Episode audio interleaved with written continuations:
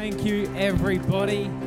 It's an honor to, to actually be able to do this on our three-year location, as well as one year in this actual building. I'm I'm very honored. I remember the, the catch-up that I had with Pastor Joe when he said, come to Morayfield with me. And I was like, oh, I don't, I don't, maybe. It's pretty new. It seems like a lot of work. But I, I said yes, and it was probably the best decision I've ever made. So I, I'm honored. Um, it's You Belong Here Sunday, as you know, so you got the wog up here to preach. so, uh, but we're gonna we're gonna start tonight. We're just gonna get directly into the Word tonight. Um, we're gonna read. For, oh, this morning. Sorry, I'm, I preach at night every other time. Uh, so we're gonna pre- uh, speak read from Exodus three, one to ten, and it says, "One day Moses was tending the flock of his father-in-law Jethro. And the priest of Midian, he led the flock far into the wilderness and came to Sinai, the mountain of God. There the angel of the Lord appeared to him in a blazing fire from the middle of a bush, and Moses stared in amazement. Though the bush was engulfed in flames, it didn't burn up. This is amazing, Moses said to himself. Why isn't that burning bush, why isn't that bush burning up? I must go see it.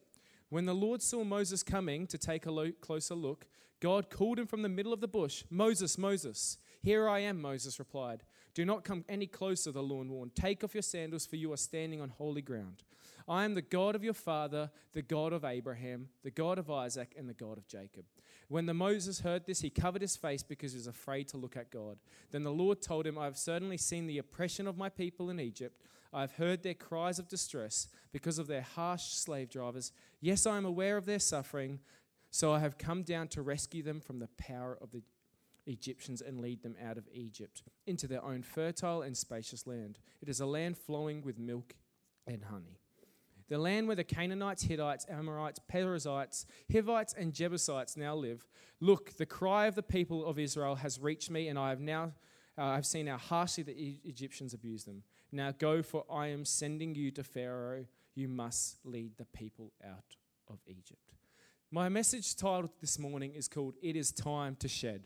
No, there's not a secret working bee after that. We're building a shed, and I'm just doing a, a great speech on, on let's build this shed together because we need more youth supplies. No, no, it's not that at all. I'm actually speaking about there's things that we've we've made beliefs in our lives that have actually held us back, and it's time for us to shed those beliefs. See, in Jeremiah twenty-nine, actually twenty-nine eleven, it says, "For I know the plans I have for you, says the Lord. They are plans for good and not for disaster, to give you a future and a hope." See, God has a plan for all of us. But to actually get to that, that call, to actually get to that plan, there are things that we need to shed, and it's actually up to us. Let's pray. Dear Lord, thank you for what you are doing in this great location of Morayfield. I pray, open up our hearts and ears this morning, and let what I'm about to say be your words, not mine. In your name, amen. Amen. Amen. Have you ever um, been with a family or friend, and you've and like they've brought up something to do, or like an activity or something, and you're like, "Yeah, that sounds unbelievable. Like, let's do it." And you and you and they're like, "Yep, yeah, let's do it." But in your mind, you're like, "There's no chance I'm doing that." like, like, but to them, you're like, "Yeah, like one hundred percent." And so, like, you're like texting, and you're like, "Yeah, like I can't wait for this. Like, it's gonna be awesome." And it gets to the day. And you're just like, you think of any excuse. It's like, oh, my sister's, brother's, cousin's dog died. He's really sad. I just need to be with him. Oh, I forgot to water my plants. Oh, I got to water my plants. Oh, okay. I, sorry, I just can't go. But then you've got a good friend or a good family member, and they just know you're making up silly excuses, and they force you to get there. This this happened. I, I I'm actually notorious for this. Uh, but this happened. There's one specific, specific time. And every year we go to Adelaide as a family. I'm from Adelaide. All my cousins, uh, not just cousins' family, live in Adelaide for Christmas. And every year on December twenty-sixth, they go to this place called Happy Valley. And you see, I used to be like, yeah, like, and they would always invite me, and I'll be like, yeah, one hundred percent, I'll be there. I would never miss family time. You know me, I love the family. I'm hardly here. I am going to be there. But in my mind, I'm like, there is no chance. I'm going to Happy Valley with my family. I'm going shopping. It's Boxing Day. I've got friends to see. I'm going to Happy Valley. Like, there is no chance. So three, four years, I got away with these excuses. Until one year, Tiana and I were three to four years dating. And she decided, oh, let's spend a Christmas together. So she came over with me to Adelaide for Christmas. And they got into her head that this place was good. And so she wanted to go. So I was like, are you serious? Oh, like, and then, so she's like, Jack, you're coming. And I'm like, no, I'm not. Like, we had that relationship. And I'm like, I'm, I'm not going to go. So I went to Happy Valley that year. um, but, but do you see, also, another reason I didn't want to go, it's a beach, but it's called a valley. It lies in its name. It's just, oh, it's so, but I'm not, I'm not going to lie. I went. It was unbelievable. It was actually really good. Like, it was one of the best days I've ever had in Adelaide. I saw my girlfriend in a bikini. That was good. Uh, oh, I'm sorry if that. It's true, though. We're married now. Uh, but but uh, it was it was four years. You're like, that's a long time. Uh, but I, everything was unbelievable. I'm scared of heights. So I jumped off a cliff, like, into water. It was a beautiful day. It was actually one of the best days I've ever had. Um, in Adelaide, and like I can't believe I nearly missed I well I missed out for three to four years, and to be completely honest, if it wasn't for Tiana, I would still be missing out. You see, I left that day going, why the heck did I did I make all these beliefs and excuses to to stop me from going and experiencing such a great day?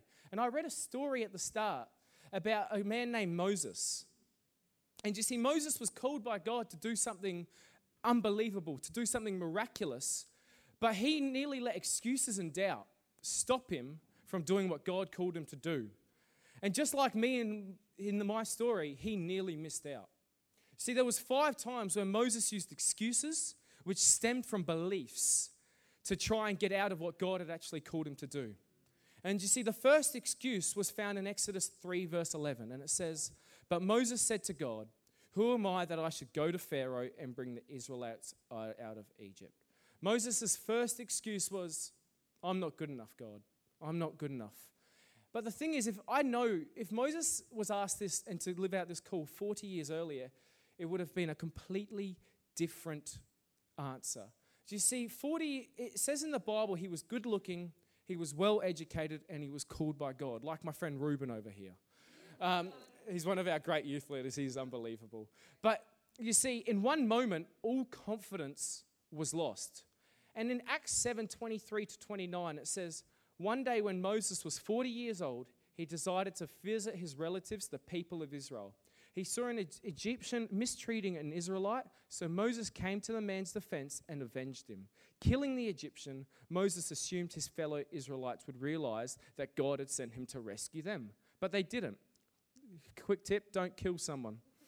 Um, the next day he visited them again and said, two men of, saw two men of Israel fighting. He tried to be a peacemaker. Many said, "You are brothers. Why are you fighting each other?" But the man in the wrong pushed Moses aside. "Who made you ruler and judge over us?" He asked, "Are you going to kill me as you killed the, that Egyptian yesterday?" When Moses heard this, that he fled the country and lived as a foreigner in the land of Midian. There his two sons were born. See, in this story, Moses had let the belief and that, that he was not good enough actually become a layer on his life.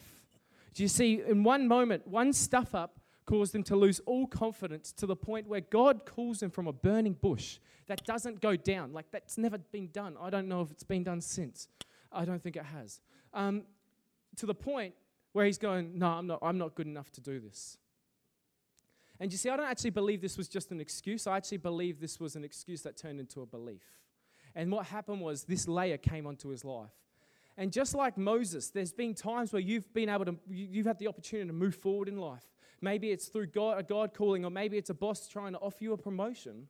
But but you've just, you've let stuff-ups of either yourself or family members become a, an excuse that turned into a belief, which has actually become a layer on your life where you're like, when you get to that point, you're just like, I, I, I'm not good enough. And you see, that leads us to the second excuse, which we find in Exodus three thirteen. And that says, Moses said to God, "Suppose I go to Israel, or is the Israelites, and say to them, the God of your fathers has sent, sent me to you. And they ask me, what is his name? Then what should I tell them?" Moses' second excuse was, I don't have the answers, which in turn became a layer on his life. See, Moses was doubting his intelligence in this story. This is despite growing up in Pharaoh's household. He was growing up in the best of the best, Pharaoh's palace. So that tells me he would have got the best education. He would have had the best, being just taught the best stuff. He, his knowledge would be up there. But you see, because, because of stuff-ups and because of where he had left and the first layer of I'm not good enough, it got him to the point where he's actually doubting if he had the knowledge. He's actually doubting if he had the intelligence. And you see, Moses had all the tools to do what God had called him to do, but he he still believed he did not have all the answers. And and you may be sitting here this morning, and there's been times, once again, where God's called you to do something, where your boss may have promoted you, where you've wanted to maybe even study or something, but you've just, you've let your, I don't, I'm, I'm just, you've let a layer come onto your life just like Moses, where it's like, I don't have the intelligence. I don't know what I'm doing. I, I, I'm not smart enough for this. And, and you've maybe never been smart, and, and you've let that become a layer on your life. That feeling of not being adequate enough for any task that is above where you believe takes a hold of you and adds a layer, just like Moses. And you see, the third excuse is in Exodus four, verse one. Moses answered, "What if they do not believe me or listen to me and say, 'The Lord did not appear to you'?" See, Moses' third excuse was, people won't believe or listen to me, which became his third layer that was on his life. And you see, isn't this such a human, res- sorry, isn't this such a human excuse? Like, oh my, what, what about people? All my decisions are made on people. I don't know what I'm going to do. Like, I, like, and and there's people here today that, like Moses, you've actually lived your life letting the media, letting friends, letting people in your life determine your thoughts, beliefs, and actions. I'm trying to find it. Oh, there we are. Um, and you see, I actually lived like this throughout my whole teenage life. I went to I went to a good Christian school, but I lived my whole teenage life and whole school life actually just making decisions based on what I thought would be liked. I thought, and to the point where one time, like I had some good friends, and they, I love clothes, as you can see, my sermon illustration is clothes. So clearly I love clothes. But and and my friends were like, we need to wear polo shirts, Um, nice pants and boat shoes. I was fourteen, so you know you bet you you know what I did. Mum, I'm fourteen. I don't have my license. Mum, can we go to the shops? I need to buy polo shirts, nice pants, and boat shoes. And you betcha, I got my no- polo shirts, nice pants, and boat shoes. It was, uh, but I was. The problem is, I was fourteen, trying to look like the C E O of Google. Like what? What? Like, and you may be sitting there tonight, this morning, and you're like, polo shirts are quite nice. I, I I like them. I like wearing boat shoes and nice pants. Yeah, it's because you're probably a nice, great age. I was fourteen. Pastor Joe wears polo shirts, but he has a beard down to his toes and is maybe not the youngest we've seen anymore. We love him. Praying for it, praying you for healing, Pastor Joe. Uh, but but I did not look good in these polo shirts. I can guarantee you that. And I, but the thing is, that was just one of many stories that I used to, to do just because I'd be like, and to be completely honest with you, I wasn't even really that liked because I wasn't really myself. And it wasn't until Pastor Joe, I remember this so clearly, sat me down at a cafe. I was nearly like three weeks to go to school. It actually probably was in my last week of school, and said, every decision you make in your life is to please other people. Every decision that you, like, you just change to each and every person that you're with because you just want to impress people and you're actually not yourself. And you see, that, that it hit me hard because it was pretty flippin' brutal. But, um, but I needed to hear that. I needed to hear that because from that moment, I haven't been perfect, but I can guarantee you I haven't let it become a layer on my life because I know it was holding me back. And to the point where I've actually met seen people from school after, and they've told me straight up, you're a lot cooler now than what you were at school. But because that was because I was being myself. And you see, just like Moses, just like me in that story, I know there's people here today that have let layer come into their life of just making decisions because of the media, making decisions of friends, making decisions, and it's just become a layer, and you can't actually move forward with life because it may not be cool to your friends. But really, you know that it's actually cool. You know that you're meant to do it, and it's actually stopping you from living out God's God's plan for your life. And it becomes another layer. See, Moses' fourth excuse was found in Exodus four, verse ten. Moses said to the Lord, pardon, pardon your servant. Lord, I have never been eloquent, neither in the past nor since I have spoken to your servant. I am slow of speech and tongue. See, Moses' fourth excuse was, I don't have the right skills for this. And and it does say in the Bible, and which becomes a fourth layer onto his life. And it actually says in the Bible that Moses, yes, did suffer from some sort of speech impairment. Like he, that is true. But I honestly think, and I can't help but read, but think that he was adding a bit of mayo to it, as Australians say. I think he did have the knowledge, and because in or had the skill. Sorry, because in Acts seven twenty-two it says Moses was educated in all the wisdom of the Egyptians and was powerful in speech and action. So yes, there was a speech impairment. Yes, there th- that was a struggle. But he was brought up in Pharaoh's palace, as I mentioned previously, which to me shows he would have been very well educated, but he actually lived in the palace where he's trying to, to, to in the people that he talked to for forty years. He had the skills for it. He would have known how to speak to them. He would have known how to act around them. He would have had the relationship with them. But he had let one layer come on to another layer, to another layer, to, to, to four layers on his life. And he's just like, I, I can't do it. I don't have the skills for this. I've just been tending sheep for forty years. So yes, Moses may not have been eloquent in tongue, as it says, but I can guarantee you he had the skills. And and once again, ju- there could be times in your life where you've let that become a layer, where you've actually let that become something that's held you back from moving forward with your life. It could be that you've you've been offered a job promotion, but you're like, I don't have the skills for that, that I could fail. I, I just can't do it, like, because what happens if I fail? Then people will laugh at me, I'm not good enough already, and, and it's just not going to happen. But that's, you can't, but, and that's where another layer comes onto your life, and it'll actually stop you, and you're just stay in a place where you're like, I'm safe here, I know I can do it well, but you know it's not where you're supposed to be. And you see, Moses' fifth excuse we find in Exodus four, verse thirteen, and it says, but Moses said, pardon your servant, Lord, please send someone else. Moses' fifth and last excuse was, I'm not qualified. Like, I'm just not qualified.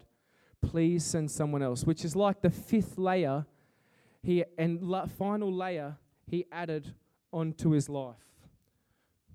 And you see, I can't help but wonder, was it because of the first four probably got him to the point where this fifth The, he, he hits the fifth and he's just like, I just can't do it, God. I just can't do it. Send someone else. And have you noticed every layer I've put on tonight, I have become so much more restricted. Uh, I, it's so much harder to preach. I can't do this. Everything is so much more difficult. And to, it's actually got me to the point, I'm not going to lie, where I'm like, this was the dumbest illustration I've ever, I've ever thought of. I, I'm, I, I, everything is so much more difficult. Every uh, I want to give up. It's hot. It's a hot day. We live in Queensland. And I just I just want to give up. It's got. Haven't you noticed that I'm restricted? I can't do what I'm actually meant to do properly this morning. I actually think this is what happened with Moses.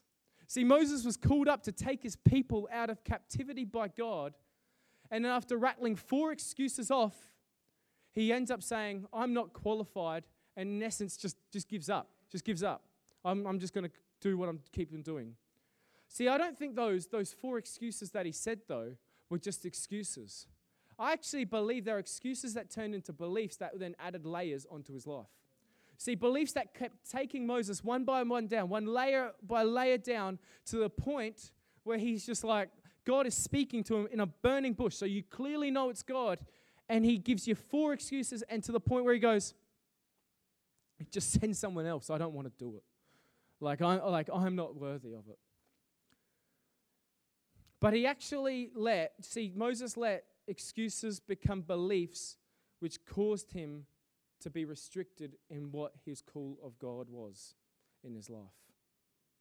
See, there are people here this morning that just like Moses, God has called you. Jeremiah twenty-nine, as it says, there's a plan for every single one of us.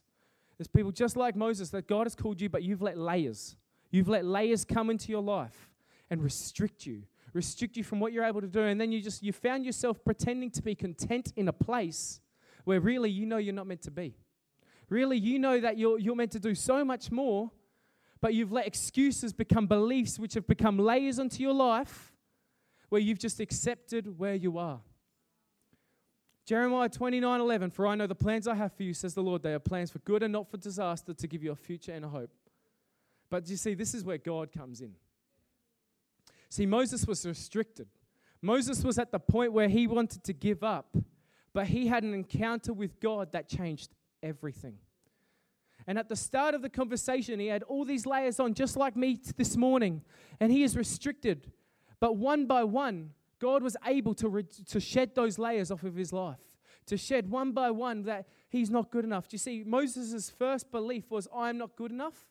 God's response was, you were not going to do it alone, I am with you, which then, in turn, put a layer to come off. You see, Moses' second belief, I don't have all the answers. God's response, that's fine. I have provided, and, and I have them, and I'm going to provide them to you. Which in turn, another layer comes off. Moses' third belief was, was people won't believe me or listen to me. God's response, don't worry about other people. I'll give them signs and they'll know it is from me. Which in turn, a layer comes off.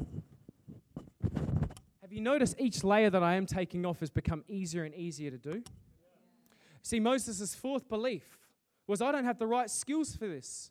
God's response, I'm in charge of all things. I'll be with you.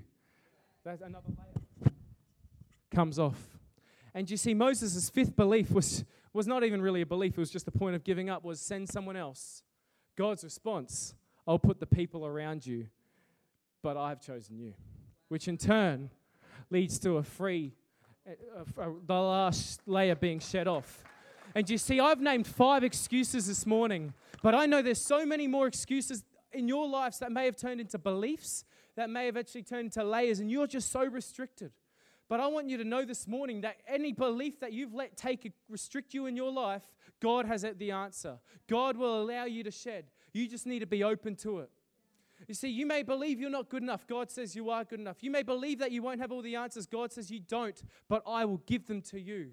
See, you may have let people's thoughts and beliefs and actions become your thoughts, beliefs, and actions, even though if you look forty years ago or twenty years ago, you're like, I would never have believed that, but I've just wanted to be liked. You see, God's, you see, God says, my opinion is what matters. And you may believe that you don't have the right skills, but God says, don't worry, I'm in charge. You may believe your time of calling Your, your God calling is over. I can guarantee you God is saying it is not over. You just need a shed. See, Moses was in a place where he was content leading sheep, where he was actually called to lead people. And there are people here today that may be in like a sheep season, but you're actually called to lead much more, called to do much more. But he actually, and Moses, just like Moses, you, Moses allowed God to shed beliefs that held him back of forty years of his life so he could walk in his destiny. It is time, Morayfield. It is time to give whatever you believe, whatever your belief or beliefs are that are holding you back, that are restricting you, it's time to give them to God. It's time to actually shed those beliefs. It is time to shed. And and I've, I've, I've made this sermon a bit small this morning because I really believe that this was a word from God. So can I please have the band up? Because I really believe there are things that need to be shed off people's lives this morning.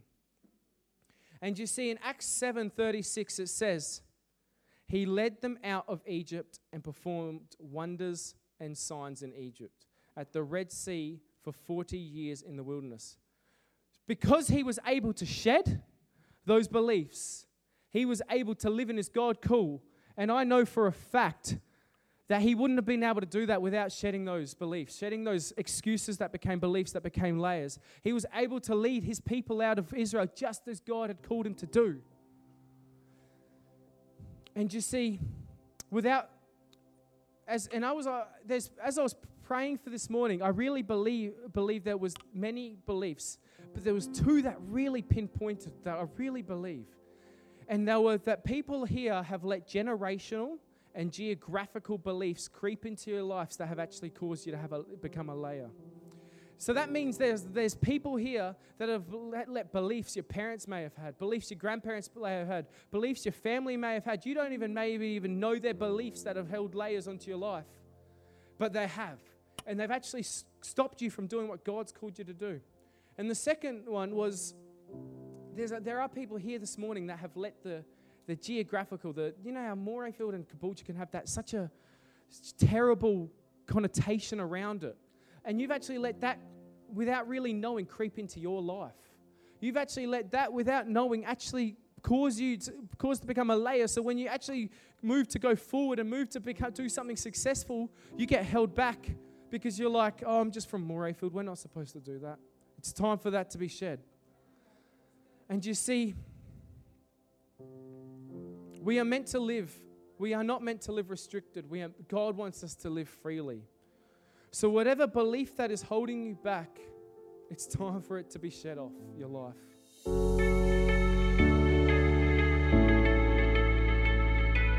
Music.